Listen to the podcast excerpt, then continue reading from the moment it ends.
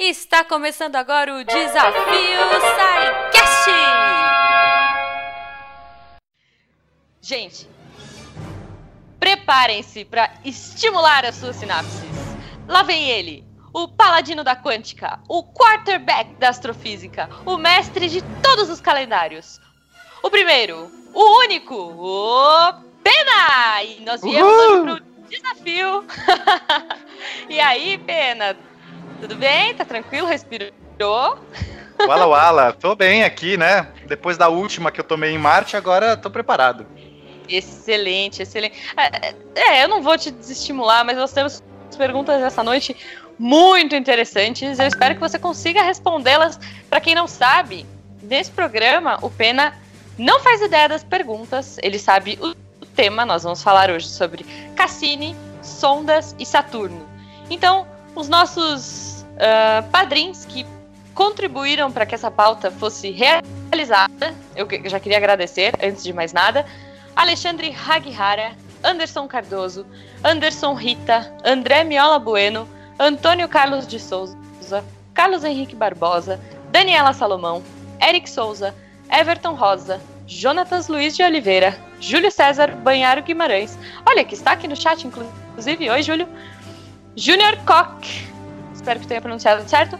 Rodrigo de Couto, Takaichi Takehara, Thiago Witt e Verta Cooling.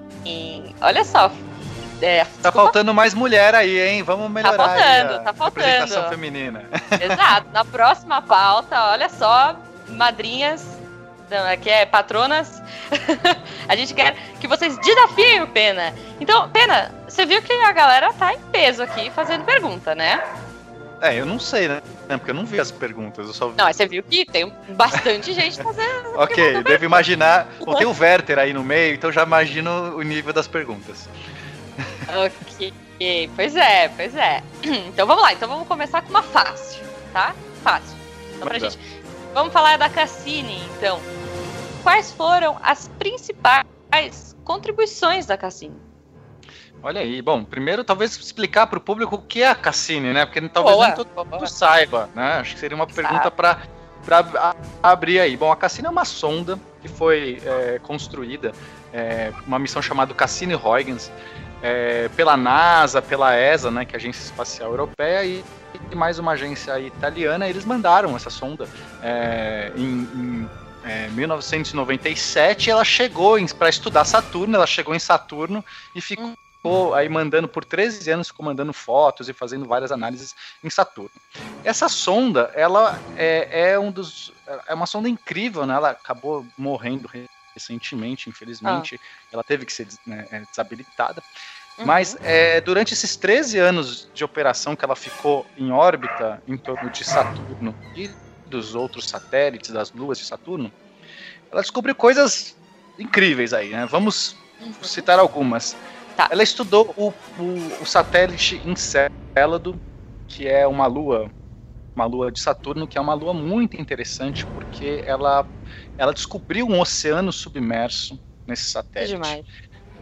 Né? Muito legal. É, é, Encélado é bacana porque ela é, é, tem uns, uns geysers, tem um- uns umas plumas, né, uns jatos que saem por Uhum. fissuras, porque é um- é um- imagina que é uma lua toda congelada, com uma crosta assim, toda cheia de gelo, Tá. e nessa fissura, só que tem um oceano por baixo, né? A gente não sabia que tinha. Né? Isso quem descobriu isso foi a. Cassini, olha que bonita.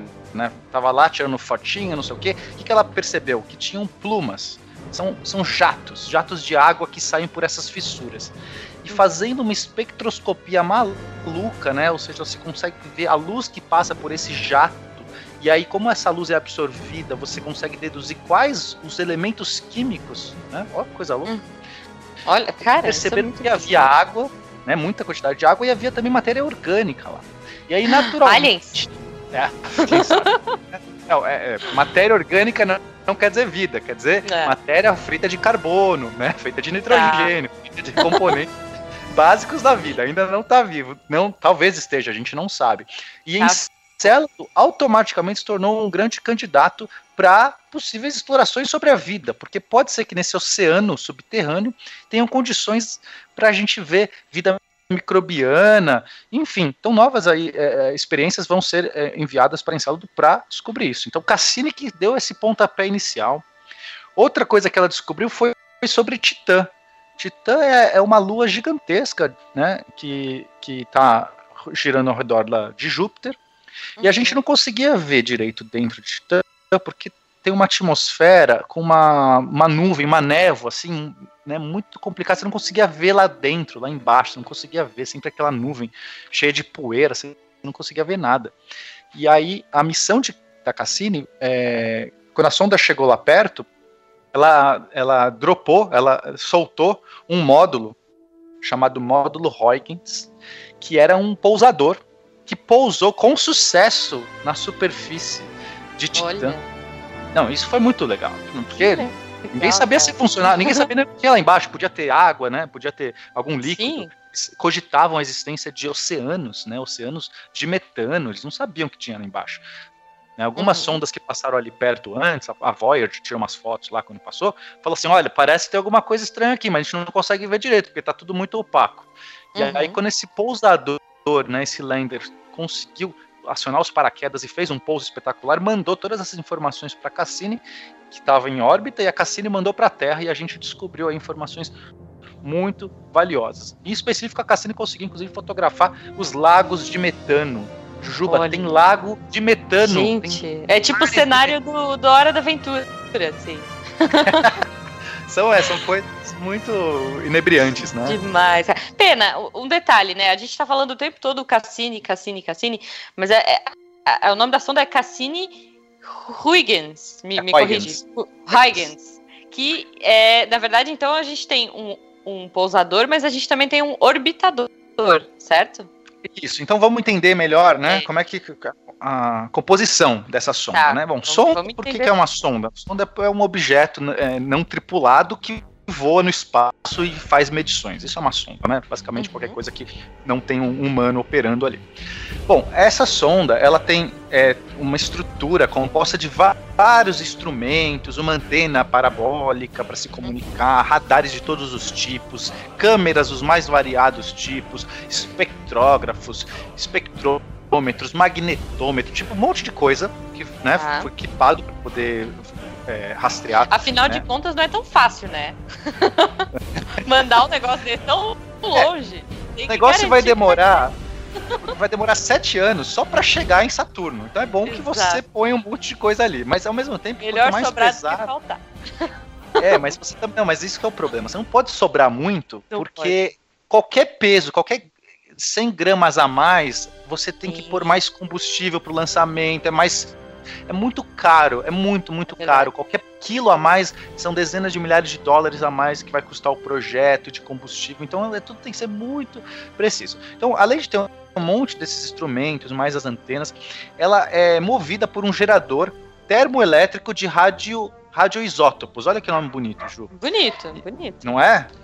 Em inglês é Nossa. é RTG. Né? O que, que é isso? Bom, se a Cassini vai voar perto de Saturno, você concorda que Saturno está longe do Sol né? Tá. Não tá, não tá pertinho assim, né? O Sol aqui esquenta gente. Lá em Saturno é frio pra caramba. Se ela tivesse as famosas placas solares para poder hum. usar como gerador de energia, né? Ela não conseguiria ter muita energia porque o Sol é fraquinho. Então ele conta com esses é, geradores termoelétricos. Basicamente você coloca um núcleo de plutônio, né? Um plutônio okay. 238, você coloca, ou seja, um material radioativo em alta Tranquilo. quantidade 30 quilos de material radioativo. e aí tá. o plutônio vai decaindo com o tempo, né? Ele vai soltando essas partículas com o tempo e essas partículas vão gerando é, por um processo de eh, termoelétrico, ela, por causa da temperatura, ela vai esquentando esse negócio e essa temperatura vai gerando eletricidade e consegue é, manter uns 700 a 800 watts de potência. É bastante legal, coisa. Né? É muito. Então, esse gerador aí é o que vai que conseguiu manter ela funcionando durante todo esse tempo. Mas já acoplado a essa sonda, acoplado a esse corpo dela, tinha uma outra sonda uhum. chamada Huygens, que era o pousador, Aí. era o LEM, né? Ah. Então, é, meio que duas naves ali, uma acopladinha na outra, esse, essa Huygens ficou dormindo, a viagem toda ficou ali dormindo, né? Tá. Quando chegou perto de Titã, né, em 2005, uhum. se não me engano, quando ela chega em Titã, ela uhum. se desprendeu da Cassini, que, que, é o orbitador que continuou a sua órbita. Uhum. E esse pousador entrou em órbita de Titã, fez um monte de ah. manobras arrojadas e conseguiu acionar os paraquedas e, e parar bonitinho. Parou, né, sobreviveu Perfeito. por uns 30 minutos. Ela pousou, ficou 30 minutos, que era o tempo que as baterias tinham para. Que legal, cara. ah, agora fica uma dúvida. Diga. Cara, por que Saturno? Por que a gente foi tão longe? Que Saturno? Né? Bom, Saturno sempre é, foi um planeta dos mais misteriosos. Você olha para o céu, você vê aquele gigante com um monte de anéis, né? Desde lá do, dos tempos antigos, Galileu começou a ver. Galileu viu os primeiros anéis de Saturno, né? Galileu que viu as luas de Júpiter. Galileu olhava com aquele telescópio dele, aquela luneta, uhum. e viu, falou assim: nossa, tem alguma coisa aqui. Porque a olho nu você não consegue ver os anéis, mas Galileu viu os anéis de Saturno. E nisso atiçou a curiosidade. O que, que é esses anéis? O que, que é essa estrutura? Naquele tempo as pessoas achavam que eram realmente é, é, lugares que você podia, sei lá, andar em cima. Ninguém sabia o que era aquilo. Tipo, patinar depois, em cima, deve ser bem né? Imagina um disco que você anda assim, sei. É. E aí depois, com o tempo, eles começaram a entender que, que né, provavelmente não, que era uma estrutura feita por um monte de, de partículas ali. Né? E essa pesquisa, então Saturno já sempre motivou, encantou, era um lugar muito bonito, os anéis sempre né, deixaram aí o imaginário das pessoas. E a gente precisava mandar uma sonda para lá. Então, então, a Cassini foi, é, embora outras sondas passearam perto, passaram perto de Saturno, é, sondas que a gente mandou lá para para fora do sistema solar, como as Voyagers, tiveram ali, passaram, fotografaram, mas a gente precisava mandar alguma sonda para realmente estudar esse planeta ao seu máximo, né? Ficar uhum. lá 13 anos né, eh, girando ali, fotografando, medindo e tudo mais. Então foi por isso. Né, Saturno é, é, é, era uma necessidade de explorar esse planeta. Né? Tá. Olha só, o Júlio está perguntando aqui no chat uh, se tudo isso é programado nela quando ela sai daqui ou se hum. a gente envia comandos para ela durante a viagem. Então, ó, isso é muito interessante. É, a comunicação é, um objeto tão longe é complexa, né? Porque demora muito tempo para né, o rádio ir, voltar e comunicar. Então, é, não dá para ser operado manualmente. Manualmente seria realmente impossível. Você poderia programar, mas também não dá para programar, porque o que acontece? Você tem que fazer um monte de manobras de correção durante o caminho, porque a gente faz uns cálculos quando lança Uhum. Só que esses cálculos eles não são precisos, não tem né, uma precisão absoluta, porque você tem um monte de perturbações gravitacionais, pequenos erros de órbita que vai ter que, que te obriga a fazer correções. Além disso, você tem manobras que você tem que fazer especificamente quando você chega em pontos é, é, pré-programados. Pré Mas os números exatos daquelas manobras, o tempo exato, a posição exata, você só vai saber quando você estiver chegando perto. Então, hum. essas, é, esses comandos eles têm que ser enviados para a Cassini, né, mas uhum. eles são uhum. enviados com antecedência para que ela execute essas, essas manobras nos tempos exatos. E aí, como curiosidade, olha só o que, que ela teve que fazer para chegar em Saturno. É, primeiro, ela ficou uns dois anos girando próximo aqui, depois que saiu em órbita da Terra, ela ficou pegando uma carona na órbita de Vênus. Então, ela passou perto de Vênus. Em vez da gente mandar direto para Saturno, que precisaria uhum. de um uhum. combustível absurdo, você manda ela primeiro para Vênus. Ela ah. pega um embalo em Vênus que a gente chama de é, assistência gravitacional. Em inglês okay. tem um termo que é legal, que é o slingshot. É como se fosse um. Ah, sim. Eu acho que eu vi esse termo no. Ai, é, caramba, como é que é o nome do filme que tem o buraco negro? É o Interestelar? O Interestelar, eles fazem isso. Falam disso? Falam um e, pouco. Essa é uma manobra que é muito usada porque você acaba roubando um pouco da energia do planeta, do momento da, da né, dessa velocidade angular que o planeta tem, e impulsiona a, a, a nave, né? Como se você estivesse quicando, não, você não quica no planeta, mas você dá um embalo. você contorna ele assim uhum, e pega sim, um impulso. Sim. Então ela fez isso duas vezes em Vênus, deu um impulso, girou mais um ano, no ano Caramba. seguinte pegou mais uma vez, olha só a manobra arrojada.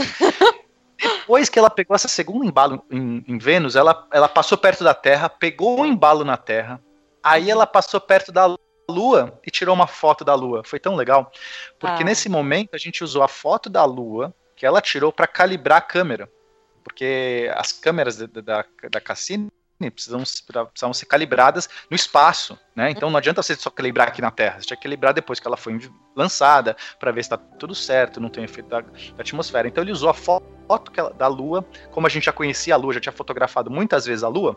Então as uhum. crateras da Lua exata a gente conseguiu ah. olhar na foto para para como se a gente estivesse calibrando aquela câmera para entender exatamente a resolução dela e tudo mais. Foi muito legal. Que Depois demais. que ela pegou essa carona, ela foi, passou em Júpiter para pegar mais um embalo. Júpiter é gigantesco, então para pegar mais um embalo. E nessa hora que ela passou em Júpiter, ela conseguiu tirar fotos maravilhosas de Júpiter. É, as, é, conseguiu fotografar a grande mancha vermelha de Júpiter. fotografou algumas luas, assim, fotos realmente, as melhores fotos que a gente tinha na época, né, de Júpiter, foi ela conseguiu tirar, depois teve a sonda Juno que, que, que conseguiu outras fotos. E aí, finalmente, ela chegou no sistema de Saturno e a sua primeira yeah. parada foi em Titã, né? Que a gente já contou, ela deixou sim, o Lander.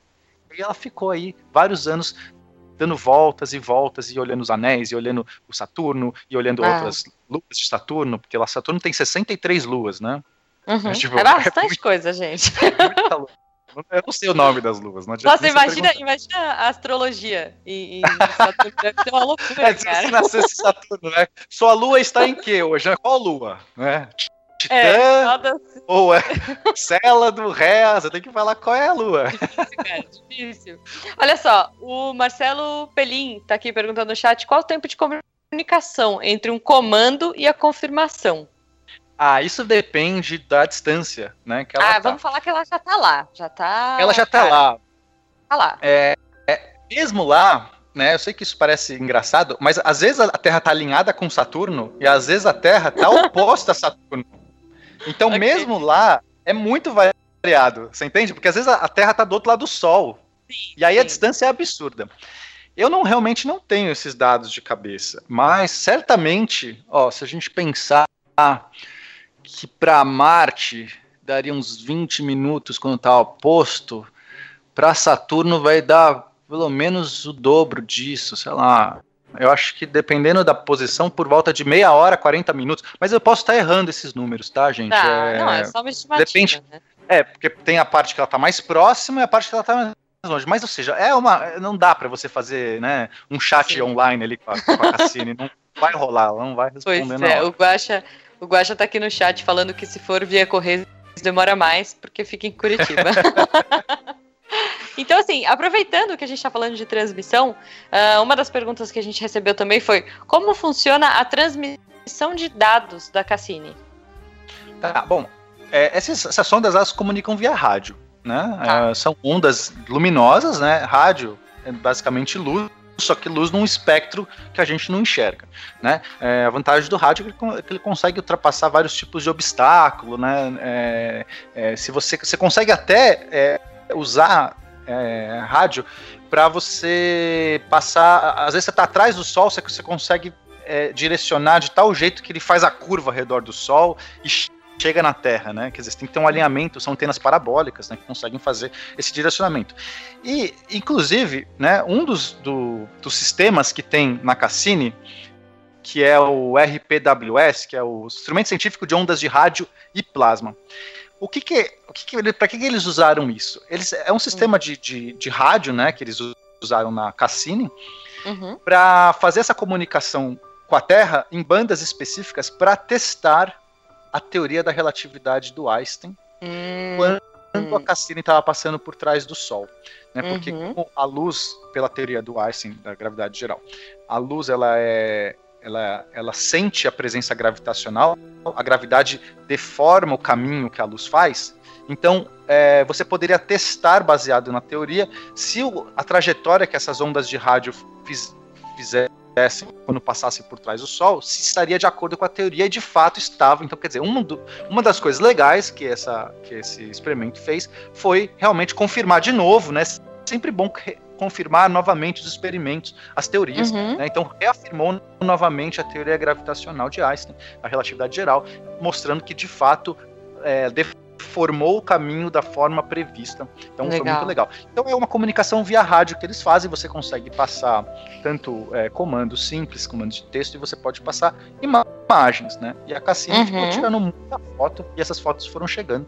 Legal. É, tem até um site que, que tem as raw image, se você digitar assim raw na inglês, R-A-W, uhum. e Cassini, você vai cair num site da NASA que tem todas as imagens brutas recebidas pela Cassini até as últimas imagens, quando ela deu o mergulho final da morte dela. Uhum. E eu, inclusive, peguei algumas dessas imagens e fiz um tratamento, porque essas imagens elas são brutas, elas vêm é, sem cor, né? Elas vêm todas. Uhum. É, sem, não, não, foram tratadas, foi direto da câmera da Cassini e vem para cá. E aí Sim. dá para você, quem gosta de imagem, eu gosto muito de espaço, eu gosto de mexer com foto e tudo mais, eu peguei algumas dessas imagens de, da Cassini e tratei elas e dei cor e fiz todo um monte de apliquei um monte de filtro. Pô, que mais. legal. Depois vamos ver se a gente põe no post. É, vou pôr então, inclusive, uma que eu fiz aí que eu deixei, que foi é, um dos, dos meus tweets mais retuitados da minha vida, assim, foi quando oh. ela tava mandando os, as imagens, eu fui lá, postei, foi o mundo inteiro retweetou a minha imagem, foi bem legal. Que Depois demais. eu vou deixar aí na, no post pra galera ver. Ficou bem legal, Beleza. foi do, da, do Polo Norte de Saturno, assim. Que legal. Cara, pena, antes da gente ir para a parte da, da, morte da pobre da Cassini, uh, já que você falou em, em, relatividade, a gente tem uma pergunta aqui relacionada. É... Olha só, vamos, vamos, supor que, de alguma forma, a sonda ligasse o Skype para se comunicar com a Terra em tempo real. o que veríamos? Algo como um vídeo em super câmera lenta, já que no tempo, já que o tempo no espaço seria mais lento, como funciona essa distorção do espaço-tempo em efeitos práticos? Tá, é... bom, quando a gente assistiu o filme Interestelar, né, e eles estavam próximos do buraco negro, a uhum. gente percebeu que o tempo, né, por conta da distorção, da gravidade altíssima que o buraco negro exerce, é, o tempo lá na espaçonave passava, é, enquanto sei lá, passava uma hora na nave, na, é, na, outra, na Terra passava, sei lá, sete anos, né? Era alguma coisa assim. Sim, é. Só que, né, isso não acontece no sistema solar, tá? Por quê? Uhum. Porque esses, as, a gravidade dos, desses objetos, né, Saturno, a gravidade de Júpiter, a gravidade do Sol, ela não é uma gravidade tão alta a ponto desses efeitos relativísticos fazerem alguma diferença. Então não ah. vai ter câmera lenta, né? Não ah. vai. É, vai demorar muito para chegar o sinal. Nesse sentido, assim, é uma câmera lenta. Você vai esperar, esperar, esperar. Mas ah, em termos vai de um ser tipo segundo... aqui, a conexão daqui de casa. Beleza. é, mas um, um, segundo do relógio da Cassini é mais ou menos um segundo do relógio na Terra. A diferença não é perceptível. A gente está falando aí de escalas que estão muito longe ainda da escala relativística. Em, em, longa escala, por exemplo, a gente tem alguns, alguma GPS aqui na Terra, satélites né, que estão girando ao redor da Terra, é, que fa fazem GPS, fazem comunicação. Esses satélites, depois de anos, eles têm que ser corrigidos por efeitos relativísticos, porque de fato o relógio desses satélites anda um pouquinho mais lento do que o relógio da Terra por, por conta da gravidade. Mas a gente está falando de erros de microsegundos, ah, né? A gente não, não, dá, não dá, não dá para brincar de câmera lenta, não, não, é, não justifica. Seria bonito, seria bonito, vai. Num filme seria. Num filme pode ser, né? ok, ok. Bom, então vamos pro, pro, pra derradeira uh, tristeza da Cassini. Ah. É, cara, segundo a NASA, para não correr o risco de colidir com algumas luas no futuro, é melhor queimá-la na atmosfera de Saturno. Certo? É verdade, foi isso que ela alegou, né? Isso. Aí uma das perguntas aqui foi: quais seriam os possíveis problemas de cair uma sonda em uma lua? Tipo, a gente não tem outras sondas jogadas na nossa lua? Sei lá, caídas, jogadas, que seja. Na nossa lua tem. É, ah. A gente tem vários lugares. Em Marte tem, em Vênus tem, em Mercúrio gente, tem. já tem caiu. né? Já chega a gente já jogou. é, mas olha que interessante, né? Antes de responder, é, é. o pousador caiu, né, o lander que, que pousou lá uhum. em, em Titã é o objeto mais longe que o ser humano já pousou na história Olha. da humanidade. Isso é muito legal. Coisa mais longe que a gente tem, o lixo mais longe que a gente jogou, né? Se você for pensar assim. Que agora é, aquela porra é. Tá, então qual é o problema? Qual seria o problema? Seria bater numa lua e mudar a órbita da lua? Não, uhum. né? Porque eu, a Cassini então, pesa duas toneladas. É pequena não, não Aliás, antes, qual, qual, a dimensão dela? Só pra gente ter uma noção. Ai, a dimensão dela é, são, sei lá, deve ser uns 5 metros de, de comprimento, ah, é uns 3 metros de diâmetro. Eu não tenho as medidas exatas, tá? Eu tô pensando ah, assim. Tá. Mas ela não é muito grande, eu achei que fosse um é grande, ela pesa duas. Não, não, pesa duas toneladas, né? O, o, o Huygens, que é o pousador, ele tem acho que um metro e meio de raio, o, o prato dele. Enfim, são coisas, são dimensões assim humanas, né? São dimensões tipo, do nosso dia a dia, não é nada incrível. Ah, tá. É. Olha só, só antes da gente continuar, o Júlio tá perguntando se a Voyager não foi mais longe. Não, foi. Foi, mas ela não pousou, né? A Voyager não pousou em lugar nenhum. As duas missões, as é, sondas Voyager, estão voando para fora do sistema solar. Né? Elas estão, elas estão há alguns anos já saíram, já passaram por Plutão, já passaram é, pelo cinturão de, de, de Kuiper, elas estão voando para fora, estão tentando sair do sistema solar. Elas realmente são os objetos mais distantes, mas elas não pousaram em lugar nenhum. Né? Não, não, que a gente saiba, né? Mas assim. é, conscientemente pousada, a Cassini é, é a coisa é mais. A Huygens, né? Que é o ponto do pousador. É, a Cassini, é. a Cassini não pousou. Por que, que a Cassini ah. não pousou? Porque ela desintegrou. Aí não conta. Ah. Desintegrar não conta, né? Mas enfim, tá o que, que aconteceu com a Cassini, né? Então, ah. se, você, se você batesse a Cassini em qualquer outro objeto ali, não ia mudar a órbita, não ia mudar a trajetória, não, era, não é esse problema. O grande problema, o grande é, é, que, a, que a NASA estava preocupada é contaminação porque esses objetos, né, existe uma política de você higienizar, de você é, esterilizar esses objetos que você vai mandar para o espaço antes deles saírem, porque a gente não quer levar micro-organismos né, para outros lugares. A gente tem esse problema. De repente você está lá em Marte e fala assim: ah, achamos vida em Marte. Não, é era a bactéria que você levou, que agora tem uma cultura de bactérias lá. Quer dizer, não é tão legal do ponto de vista científico você achar coisas que você mesmo levou. De repente, as bactérias que você levou destruiu a vida de Marte se tivesse, tivesse alguma. Uhum. Quer dizer, a gente já não vai saber, a gente vai ter um monte de informações falsas se a gente não souber que a gente que levou aquelas bactérias. Agora, imagina a Cassini voando, perdida, porque vai. É, é, por que, que foi, ela foi destruída? Porque estava acabando o combustível dela. Sem combustível, você não tem como fazer manobras. Então, ela ia ficar em órbita, né, ao redor de Saturno, e de repente ela poderia colidir, sei lá, com Encélado, que é essa lua que de repente tem vida. Imagina a Cassini colidir Encélado, se choca Encélado e popula Encélado com um monte de bactérias que estão no corpo dela. Porque por mais que a gente tente esterilizar, não dá para você ter certeza que esses objetos estão esterilizados. Ainda mais em 97, quando ela lançou, a Sim. gente tinha critérios bem, bem diferentes de higienização que hoje, né? Você tem que pensar isso. Aí Sim, você fala assim, é mas verdade, não é possível uma bactéria viver no espaço durante.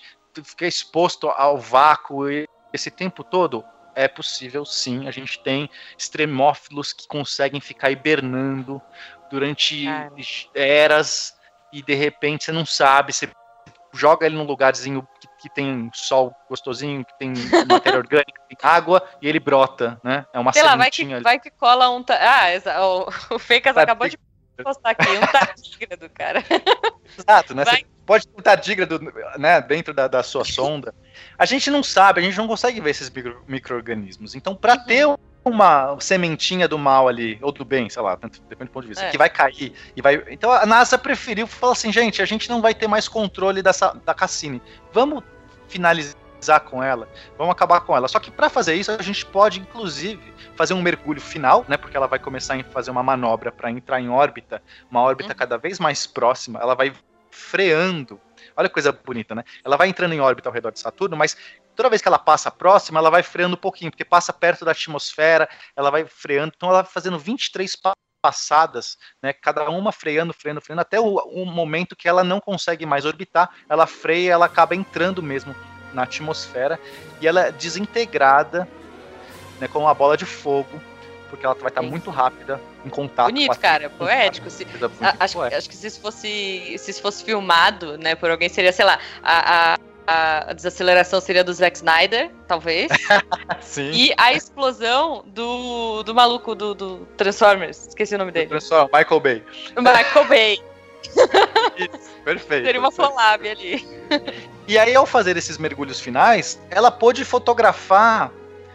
É, ela foi o objeto que conseguiu fotos mais próximas de Saturno de toda a história, porque ela estava tão próxima a ponto de, né, inclusive tá se desintegrando. Sim. Então a gente viu os anéis de Saturno, ela entrava no gap, né? Existe um gap entre os anéis de Saturno e o próprio Saturno, né? Existem várias falhas, vários espaços, né? Vários é, lugares que não tem ali detritos dos anéis. E ela entrou nesses, nesses gaps e fotografou imagens belíssimas. Foi por isso, inclusive, que eu fiquei motivado de fazer esse tratamento, porque a gente tinha as fotos mais próximas, né, mais em detalhe de Saturno de toda a história. Assim, foi um grande evento que aconteceu, né? Então eu acho que foi super válido essa coisa da NASA. Primeiro porque deu um fim, é, teve toda uma comoção popular, então teve uma as pessoas é, é, falaram desse assunto, uhum. trocaram informação. É legal, porque se você deixasse o objeto girando lá durante décadas, ninguém mais ia lembrar e ninguém mais falou daquilo, sabe? Então dá o um fim, assim como teve o, o, fim da missão Rosetta, que se chocou num, num, num asteroide, e foi legal, e gerou todo esse, esse awareness, né? Essa, essa, uhum. As pessoas falando sobre sobre isso nas mídias, eu acho isso positivo. A gente está falando de ciência, a ciência tem que ser divulgada. Então, esses eventos Sim. ajudam a divulgação científica. A gente está gravando esse SciCast aqui por conta disso também, né? Senão não estaria falando da Cassino. Demais, cara, demais. Olha só, uh, você falou de, de, das bactérias, a gente tinha uma pergunta boa aqui, vou voltar um pouquinho. Uh, a, você falou de contaminação de bactérias e por isso que ela tem que ser, uh, sei lá, destruída, né? Teve Isso. Pulverizada. Ah, uhum. primeira coisa, né? É pulverizada, né? Que ela foi. Porque perguntaram é. aqui. A destruição da Cassini se dará por qual motivo? Corrosão dos gases, impacto, ácido? Não, não, não, atrito, atrito, coisa mais atrito. básica, ela vai, ela, imagina o ar, ela está em altíssima velocidade, né, alguns quilômetros por segundo voando e de repente o ar se torna uma algo extremamente é, é, é, a, cria um atrito muito, muito, muito forte, porque aquelas partículas, embora né, sejam gases, em altíssima velocidade vão desintegrando, vão esquentando, vão destruindo. É, ripping apart, vão tipo né, rasgando uhum. o corpo da Cassini e aí esquenta e aí realmente mata, né? Espero, as tá. bactérias. Tá temperaturas insanas. Né? Tardígrados, será? Ah, ah, uma das é. questões é assim, ó. É, a gente poderia dar início a uma raça de alienígenas com essas bactérias que a gente está levando? É, é, é bom. de fato, olha, eu vou até lançar a questão. Talvez nós sejamos esses alienígenas já, né? Porque... Olha aí, será que nós somos os bebês gigantes de Saturno? É, de Saturno de eu acho mais difícil. Mas de Marte, bem provável. Eu sou um dos caras que defende que existe uma chance grande da, da, da, vida na Terra ter começado de Marte, porque Marte naquela época era um, um lugar muito mais é, é, habitável, né, com, com, um clima mais interessante, quando a vida começou na Terra. E Marte troca, todos os planetas trocam é, material, gente. Eles trocam o tempo todo, né, porque o meteorito escapa dali, cai aqui. Então, assim, já pode ter existido contaminações naturais. Isso com certeza já aconteceu, contaminações naturais. O que a gente quer evitar é uma contaminação artificial. Porque a tá. contaminação natural já aconteceu ou está acontecendo. Agora, a gente lá e ser um agente externo, quer dizer, quanto menos a gente ficar interferindo, melhor. Porque senão a gente não sabe o que vai acontecer. Mas, de fato, pode sim a gente colonizar se você se cair né, novamente. Encélado, tem um clima legal e, e, e, aí entra lá naquele oceano lá submerso. De repente é tudo que precisa para a vida ficar feliz ali. Não tem predador, começa com um monte de matéria orgânica, essas bactérias vão se proliferar. Em algumas é. gerações aí isso pode acontecer. Nascer um, é. um cutulo de baixo. Olha né? só. É, o Fábio, o Fábio tá perguntando aqui no chat se o Encelados é aqui esguicha água. É essa, né? É, o Enceladus é um dos que esguicha, esguicha ah, água. Tá. Na Europa também esguicha. Se eu não me engano, a Europa também esguicha. Tá. Olha só, a Yara fez a Yara fez uma pergunta muito boa, porque você estava falando dos anéis, né, do gap e tudo mais, e aí ela perguntou aqui no chat, uh, por que os anéis se organizam em faixas? Por que, que não é um anel único contínuo? Ah, muito legal. Para isso a gente tem que entender da onde vêm os anéis, né? Por que que... Primeira pergunta é por que, que só Saturno tem anel? Então, pois é, a, resposta é. é. a resposta é não. Muitos planetas têm anéis. Júpiter ah, tem anéis. É, só que a gente não vê. Os anéis de Saturno são os mais evidentes. Ah, tá? A gente tem. É, a maioria dos planetas, na verdade, tem anéis. Né? É, se a gente pegar, sei lá, Netuno, pegar Urano, esses, esses planetas têm anéis. Né? O que, uhum. que é o uhum. anel? Anel é uma, um material é, feito normalmente por partículas de gelo ou alguns, algumas partículas de, de rocha, né? mas normalmente bem, é, partículas pequenas, né? Pedaços pequenos de matéria, bem pulverizado mesmo, que está em órbita, né, girando em órbita e, e, acaba se distribuindo num disco por conta da, da, gravidade, por efeitos gravitacionais, que vai atraindo todas essas partículas para o centro de massa né, geral. Então essas partículas vão meio que se achatando e vão virando um disco. O atrito entre elas vai pulverizando mais. Então mesmo que se tivesse blocos maiores ele acaba dando uma pulverizada ali, é, e vai deixando uma distribuição contínua, né, ou basicamente bem contínua de massa ao, formando esses anéis. Só que a gente tem diversos efeitos que fazem com que é, algumas faixas desses anéis deixem de, de ser contínuos, de, deixem de existir, formem esses gaps. Por exemplo, a formação de um, de um corpo né? Um corpo que se agregou, né? a gravidade desse corpo juntou essa matéria. Toda vez que esse corpo estiver passando por, por, essa região, ele vai atraindo toda a matéria dessa região e acaba é, limpando aquela órbita. Né? Então a gente tem algumas luas, algumas luas de Saturno que estão nesses gaps. Então essas luas são as responsáveis por agregar todo esse material, né? limpar essa órbita e aí fica essas falhas no disco. Outros motivos de você criar essas falhas é por ressonâncias. O que é ressonância? Você tem às vezes várias luas girando e os efeitos gravitacionais é, de vários objetos orbitando criam é, estrutura, criam criam como se fossem ondas, né? é difícil explicar, é como se fossem efeitos gravitacionais que, que, que certas faixas é, fazem com que a matéria que está naquela faixa entre numa, numa ressonância, ele entre em tá. uma harmonia específica uhum. e que faz com que a matéria que estava naquela região saia daquela região. É são, são pequenas perturbações naquelas uhum. regiões específicas. E a matéria que está ali, ela fica num estado de desequilíbrio, num estado estável, então ela sai dali. Ela vai, são órbitas que acabam ficando proibidas. Então a gente tá. tem vários efeitos causados por isso. Mas a pergunta é, por que, por que, que só Saturno tem esses grandes anéis, né? Em outras, outros uhum. planetas também não tem. É, porque os, os, anéis, eles são estruturas instáveis. Eles vão morrer com o tempo. Não tem como ah. ficar. Você sabe que o próprio sistema solar nasceu assim.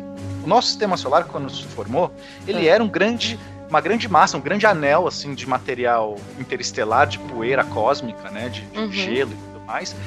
E foram agregando, né, um tempo quando o Sol uhum. se hum. formou. É, o Sol se forma no centro, né? Uhum. Como se fosse um aglomerado desse, do centro, tem muita massa, mas na, nas bordas desse disco, os planetas começaram a se agregar e formando, foram formando planetas. Então os planetas são resultado, é, eles foram limpando esse material. Tá? Hoje já está tudo limpo, porque já passou muito tempo, está tudo limpo, tirando algumas regiões que são as regiões de asteroides. A gente tem o cinturão de asteroide e tem o cinturão de Kuiper que fica um pouco mais distante. São regiões ainda sujas, porque não deu tempo suficiente de um corpo massivo limpar toda aquela órbita. Tá? Mas, tá. ou seja, em Saturno aconteceu a mesma coisa. Mas por que os outros planetas já limparam as órbitas deles, né? Ao redor das luas uhum. de Saturno não. Aí tem algumas teorias muito loucas. Ninguém sabe. ninguém sabe. A questão é que ninguém sabe. O que eles acham é que pode ser que uma das luas de Saturno se aproximou muito do planeta e aí o efeito gravitacional, o gradiente de, gra de gravidade foi esticando essa lua e destruindo e foi meio que é, é, desintegrando ela. E aí, uhum. os detritos dessa lua que desintegrou ah. permearam e fizeram esses anéis. Né? Então, essa que é uma das teorias. Outras teorias falam que não teve lua que, que, que teve isso, é, mas teve, sei lá, é, alguns, algumas, alguns, sei lá, é, material que estava ali ao uhum. redor, uhum. que veio de choques de outros é, ou cometas ou asteroides que foram destruindo coisas que estavam ali e segregando tá. esse material e esse material ficou. Né? Não, não, sabe exatamente. Tá. Não dá para saber ainda.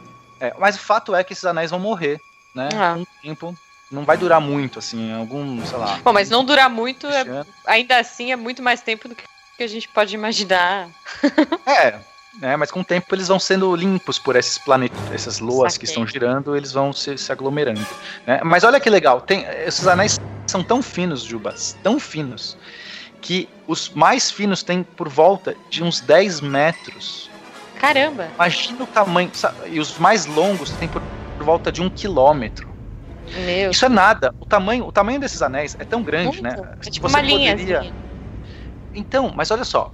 A, a largura dos anéis daria para a gente é, englobar até a Lua, né? Então assim, uhum. eles são tão, tão distantes que daria para você ter anéis, se a Terra tivesse os anéis de Saturno, uhum. a Lua estaria tocando esses anéis. Só para você ter uma noção de quão grandes, extensos eles são.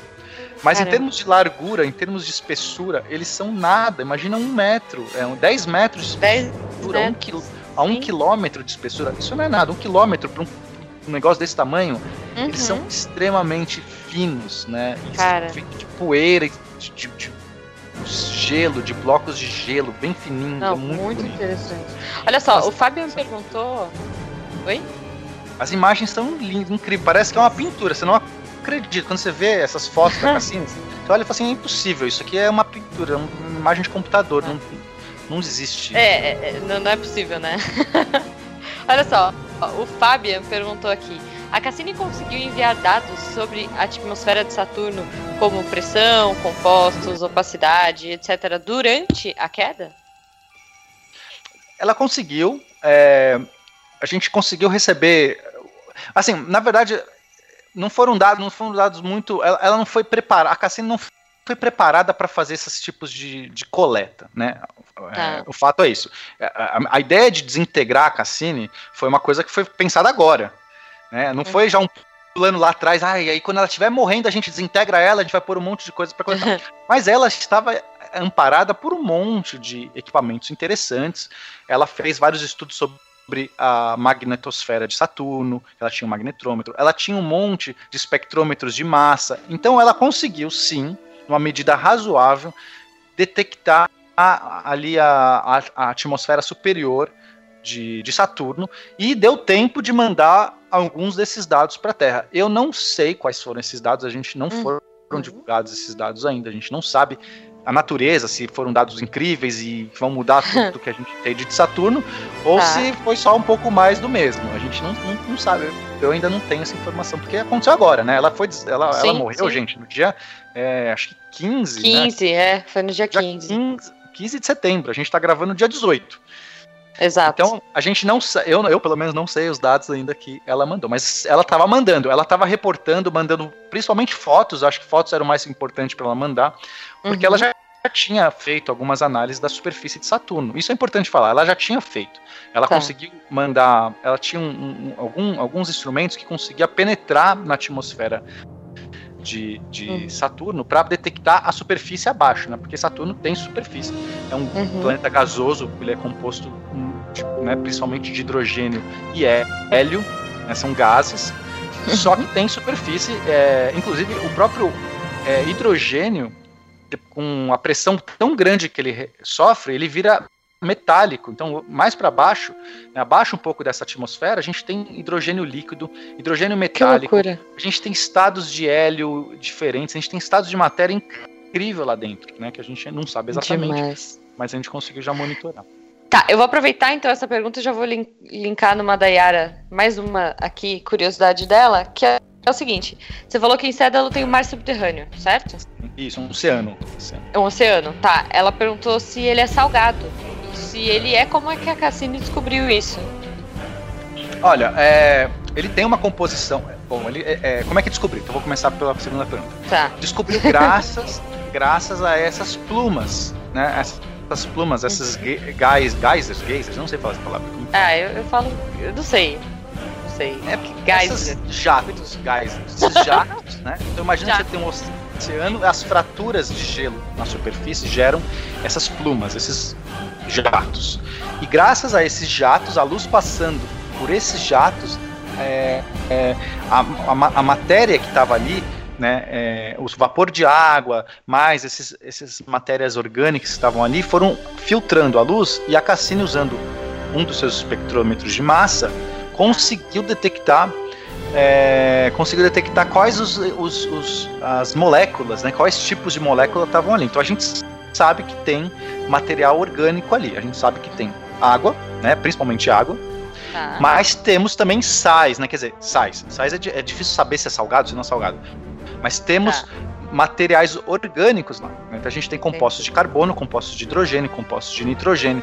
A gente sabe que tem isso.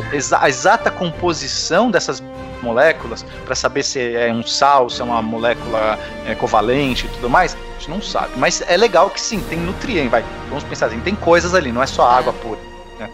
Né? Cara, imagina se o sal do Himalaia já faz sucesso, imagina o sal de Saturno, galera.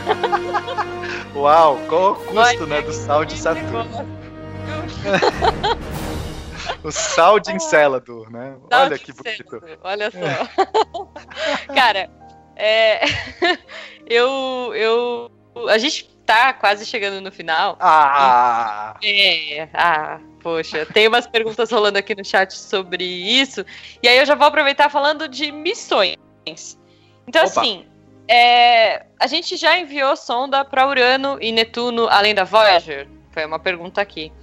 Tem planos para novas sondas para esses planetas? Para Urano e Netuno, Olha, para Urano e Netuno, não. É, não chegou, até hoje não chegou nenhuma sonda. Uhum.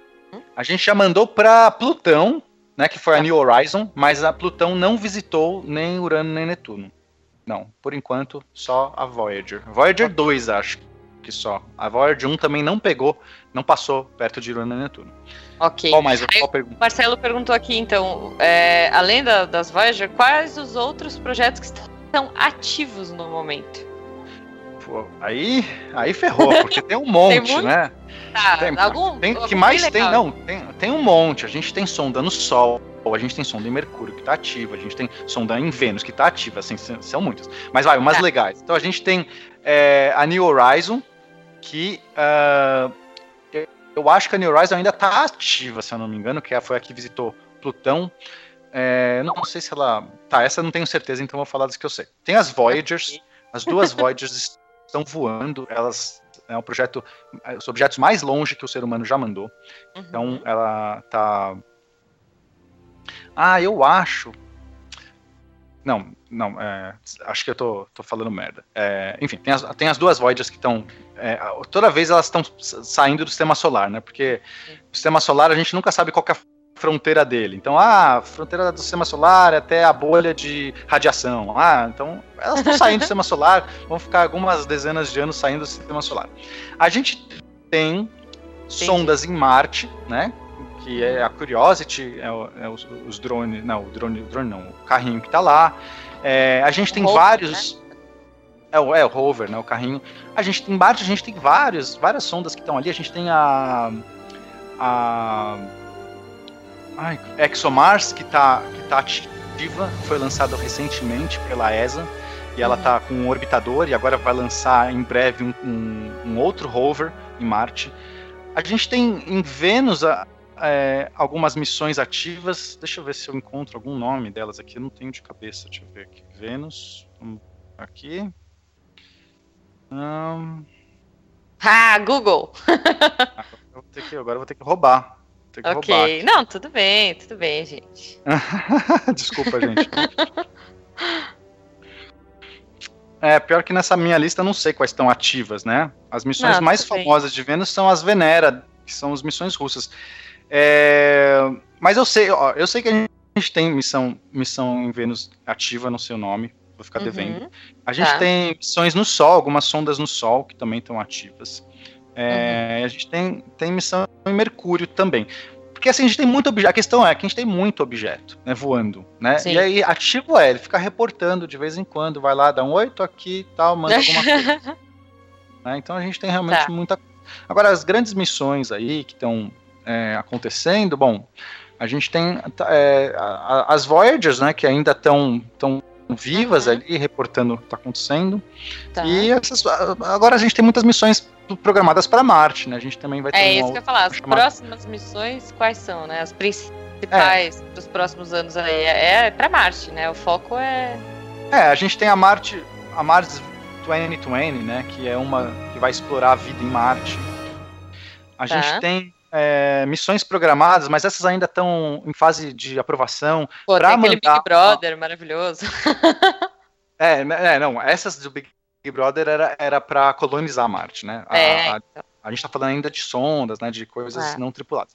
A gente tem algumas missões é, tem, que, que, estão sendo viabilizadas para explorar a Europa. Europa é um do, uma lua de Júpiter que uhum. pode conter vida também. Ela também tem um oceano, ela também é uma tem, tem atividade é, geológica acontecendo lá. Então, eu, eu sei que o pessoal está tentando aprovar uma missão, só que aí cortou. Tinha uma missão já, já endereçada para a NASA fazer, só que aí o Trump assumiu e cortou a verba da missão da Europa, e aí ia mandar um, um, um, pousador e depois só ia mandar um orbitador para a Europa, e aí agora talvez mande de novo. Então a gente tem possíveis missões. Agora Encélado ficou muito interessante, então eles também estão pensando numa missão para pousar em Encélado e fazer um submarino em Encélado. Olha. Vai explorar a vida, vai, imagina que legal. É um, não vai ser um rover, vai ser um um. Como que é um, um rover de. de, de é São su, su, sub-hovers, ó. Sub-hover. Vai ser, vai ser um tá submarino, cara. Olha que legal, um drone submarino. Que demais, cara. Vai nadar lá e ficar tentando ver se encontra vida. Essas missões de, de exobiologia, né, de, uhum. de, são as mais legais, né, que vão tentar de, detectar Sim. vida em outros planetas, é, é o que mais está na moda hoje em dia.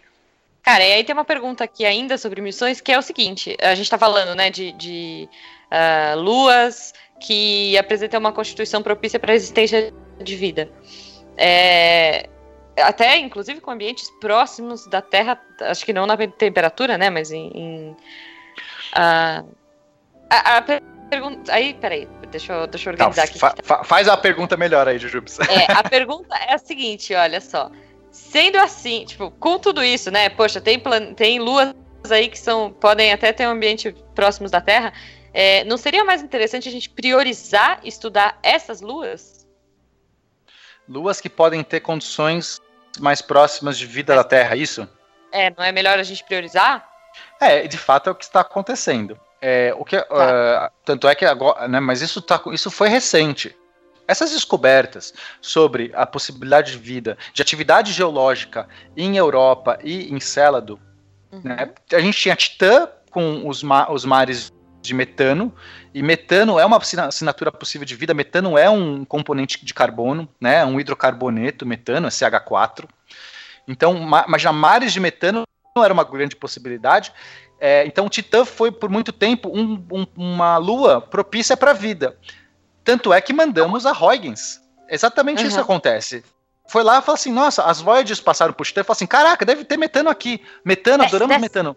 Metano é assinatura de vida, né? Basicamente, a gente tem vários tipos de, de organismos vivos, né, que são as arqueias, uhum. que a gente que, que, eles podem, em vez de fazer fotossíntese, eles podem metabolizar é, é, componentes químicos e assinatura estrutura deles é gerar metano, né? Metano é um, um subproduto dessa, dessa, dessa, dessa ah, comidinha aqui, né? É, é o pãozinho que eles. Eu segurei a quinta B aqui.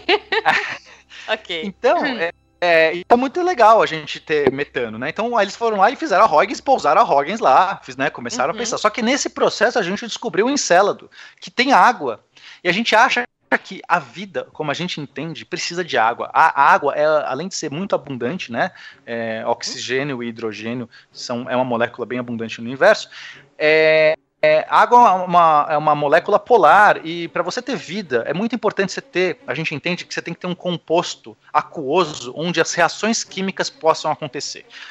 Porque vida, né, é, vida é, um, é um, organismo complexo, algo complexo, que exige um monte de reações químicas para acontecer. Como é que as reações químicas podem acontecer? Num meio aquoso que permite é, dissolver compostos. Para dissolver compostos, você tem que não ter apenas um líquido, mas você tem que ter molécula polar. A molécula polar, como a água é, né, a, o que, que é molécula polar? Ela tem é, um lado da água oxigênio, ela é mais negativo e o outro eh, lado, o lado do hidrogênio, é mais positivo. Ela tem uma uhum. carga, né? Tanto é que assim que funciona no micro-ondas, você consegue é, por campo magnético que faz com que a molécula da água gire. Se ela não fosse uhum. polar, ela não giraria. Enfim, por que, que é importante ter uma molécula polar? Porque a molécula polar consegue dissolver coisas nela, por causa desse campo elétrico que ela causa. Então, sais são dissolvidos em água. E por ser dissolvido que permite as reações químicas. Então a gente acha hoje que é, precisa ter um líquido polar. Né? Outra possibilidade é a amônia, mas a amônia é muito mais raro do que a água. A água é tão abundante, ah. então a gente acha que a vida precisa ter algum meio aquático, né? Do jeito que a gente tem de hoje. Quando a gente uhum. encontrou um oceano debaixo de Encélado, um outro nossa. oceano embaixo de Europa, a gente falou assim: nossa senhora, vamos atrás disso aqui. Não quer dizer que as condições são iguais da Terra, longe disso. A temperatura uhum. é muito mais fria, sim, a gente sim. não tem uma, né, é uma, às vezes uma quantidade tão grande de elementos na atmosfera desses, desses lugares. A gente às vezes nem tem uma atmosfera decente. A gente tem um monte de restrições para uhum. achar que a vida pode se desenvolver ainda nesses lugares. Mas ah. a questão é, existe um oceano ali. E se existe Demais. um oceano que tem elementos é, orgânicos, né? Tem moléculas de carbono, nitrogênio, vamos explorar. É, e é exatamente isso que estão fazendo. Estão se pensando agora em missões para esse lugar. Tá Só que até pensar na missão, fazer a missão e soltar a missão, levam-se anos, né? Você pegar a verba. E, sim, é o que estão fazendo agora. Antes disso, Marte já é uma boa possibilidade, porque tem também um uhum. monte de. É, é, quando a gente começou a perfurar Marte, a gente achou também compostos orgânicos. Então, assim, as atenções ficaram muito em Marte esses anos. Porque é, é pô, é mais fácil a gente achar. Marte provavelmente tem mais condições de ter vida e já ter abrigado vida no passado do que esses outros lugares. Mas tudo é válido. Eu acho que assim, a, a nova missão é vamos procurar vida no nosso sistema solar. Será que existe vida no nosso sistema solar? Olha só, olha só. Ah. só... pra gente terminar, a gente tá se aproximando do final, galera. Ah, eu que... tenho muitas perguntas aqui, muitas mesmo. É, já quero agradecer aos nossos patronos. Se você ainda não é patrono do SciCast, olha, fica aí a oportunidade. Catim! Para que vocês mandem perguntas, porque a gente espera que esse seja um programa quem sabe, fixo do SciCast, né, Pena? a é gente a ideia, vamos nessa. Piloto, então, poxa, é graças a todos vocês, nossos patronos e nossos ouvintes, que esse projeto é possível. Então, perguntinhas rápidas pra gente chegar no fim. Eu vou fazer duas um pouco mais realistas e uma bizarra, tá? Pra gente acabar. Bora. Qual é o custo, cara, de se enviar uma sonda dessas pro espaço? mais ou menos, mais ou menos. Só pra saber se, a, eu consigo quebrar meu porquinho. Olha, é, é, esse, não, não, não tem como falar esse número, porque olha só, existem custos, que são tá. custos tá. de, de, equipamentos, de você realmente desenvolver, né, montar esses equipamentos, custos tá. do foguete para você mandar esses objetos, então para você mandar às vezes, um quilo para o espaço, dependendo da órbita que você vai mandar, é coisa de 100 mil dólares ou 500 é, mil dólares, depende do, da órbita que ele vai. Agora, existem todo o custo de pesquisa, todo o custo de equipe, equipe de pessoas, de estrutura. É, e aí essas coisas chegam em ordens absurdas. Eu não sei se eu encontro. Eu posso tentar procurar qual foi, sei lá, o orçamento da Cassini. Mas vocês percebem que esses números são muito variados. Não, é, é, né? com certeza. Vai depender dos, dos, equipamentos que você vai usar, o planejamento, assim, não tem uma, um número fácil, assim. É da ordem uhum. de é, milhares de dólares, né? Tá. Tipo, alguns, ou bilhões de dólares. Eu não, deixa eu ver se eu tá, encontro tá, aqui. Tá bom. bom, já que a gente tá falando de tantos, tantos, tantos dólares assim, é, existe alguma sonda sendo feita aqui no Brasil? Ou algum projeto dela? a risada de nervoso. Bom, o Brasil teve um, um problema aí no, no todo a, a, o programa espacial dele, né, por conta da explosão lá que aconteceu em Alcântara, e aí a gente ficou anos amargando aí com pesquisas é, bem, bem comprometidas em, em parceria com, com, a Ucrânia e aí tudo mais, só que esses programas todos se encerraram. Agora existe uma nova tentativa de reabilitar o, o programa brasileiro. E aí, né, o nosso primeiro desafio está sendo é, é, é, montar uma, um lançador, né, um veículo que lança as coisas. Tá. Porém, existe uma iniciativa muito legal que é a iniciativa. Ai, me fugiu o nome agora. Tá vendo? É, essas coisas ao vivo tem dessas. Assim, é, é a missão. Ai, qual que é o nome da missão? Ah, Garateia. Missão Garateia é, é uma missão é, que está sendo desenvolvida de uma modo independente por alguns brasileiros, né? É, que, que, a ideia é conseguir é, colocar na, na, na, Lua, colocar uma, uma sonda na Lua, se eu não me engano. E então essa talvez seja a, a, a sonda brasileira, ou a missão brasileira é, mais desenvolvida, com mais chances. E aí Olha. está sendo levada a cabo de maneira quase que, quase que independente, né? Que demais, cara. o pessoal tá brincando sei, aqui no chat que é a iniciativa quando... Vingadores. eu não sei exatamente para quando que é, né, a missão Garateia, mas fiquem uhum. de olho aí, pessoal. Eu acho que eu apostaria hoje mais na missão Garateia aí pra gente conseguir Olha. lançar né, um, alguma, alguma sonda na Lua. Pô, vamos procurar isso então, ouvintes. E aí, vamos pra pergunta bizarra pra gente encerrar? É, Pena, você conhece Dragon Ball? Olha, eu não o conheço. Anime? Eu sou, tá. eu não, não, sou muito de anime, não. Eu sei que tem um tá cara que, que, que, que, sei lá, que tem poderes incríveis, é, é isso? É, isso, isso. Então vamos pegar. É porque aqui a, a, a pergunta tinha um, um, personagem de Dragon Ball, que era o Freeza. Mas vamos supor que, cara, é, é um, um personagem de anime muito poderoso, tá? O cara tem, tipo, disparos incríveis na ponta dos dedos, sei lá. Então vamos supor que esse personagem, ele dispara, né? Ele faz um disparo no núcleo de Saturno, ou qualquer planeta não rochoso, mas vamos usar Saturno aqui como exemplo. Se ele certo. disparar, um, um, né? Se ele fizer esse disparo no núcleo de Saturno, vai é. ficar um buraco ou vai espalhar o gás pelo sistema solar? como assim? Ficar um buraco? É tipo Estrela da Morte. É um tiro, é um Estrela tiro, da Morte foi lá, deu um tiro em Saturno, é isso? Isso, deu um tiro em Saturno. tá, mas bem, bem no núcleo, é isso? Só no núcleo. Não, bem no pegou... núcleo, é. Tá. Não, pegou no. no de, vamos salvar o, os anéis por enquanto, vai. Ele pegou no núcleo. Ah, então, Juba, se explodiu o núcleo de Saturno, todo o resto vai embora, né? Vai, vai. Tá, mas explode, depende, depende. Explode ou vai fazer um buraco assim? Fu? Como assim fazer um. Eu não entendi a parte de fazer um buraco. Que... Como assim fazer um buraco? Cara, porque é gasoso, né? Tipo assim, sei lá, se você atirar. É ah, é não, não. Espera aí, espera aí, espera aí. O núcleo. Ai, caraca, agora eu tô entendendo a dúvida. Não, o, núcleo. É primeiro que o núcleo gasoso. de Saturno. Não, o planeta. Não, o planeta não é. Ele é gasoso, porque ele é, é. feito principalmente de gás. Mas é, a gente, como eu falei, tem gás em estados tem. sólidos e líquidos líquidos lá Entendi. Então, tá, Mas beleza. fora isso, o núcleo de Saturno é um núcleo de material rochoso mesmo. Ah, de, beleza. De ferro. Tanto é que Saturno tem campo magnético. O campo magnético é Olha. é devido a esse metal, né, esse núcleo metálico que gira. Então a gente tem matéria, matéria ah, condensada tá. lá no meio, não, não é? é? só gás. É, não, não é esse. e é um ah, gás, e mesmo assim, né, mesmo a parte de gás, é tá um gás muito compactado. É, existe, existe estrutura lá, não é um gás como aqui na Terra que você passa e ele dá um ventinho na sua cara. vai, vai pra uma tempestade de Saturno pra você ver o que acontece em você. Entendi. Não sobre, não, é, são ventos de 1800 km por hora. Ou Só seja, dá, deve secar explodir... uma roupa que é uma beleza. se você explodir o núcleo de Saturno, ele vai explodir todo o redor, não vai passar através. Eu entendi agora, Du. Tá Como bom, se, se entendeu? Um raio atravessasse. Não, não vai atravessar Exato. nada vai bater em coisa lá e vai explodir tudo, sim. Vai explodir, tá bom. Pô, que pena. Então, pessoas, não atirem, tá? Não, não, não soltem não raios no núcleo de Saturno. Essa é a lição da noite.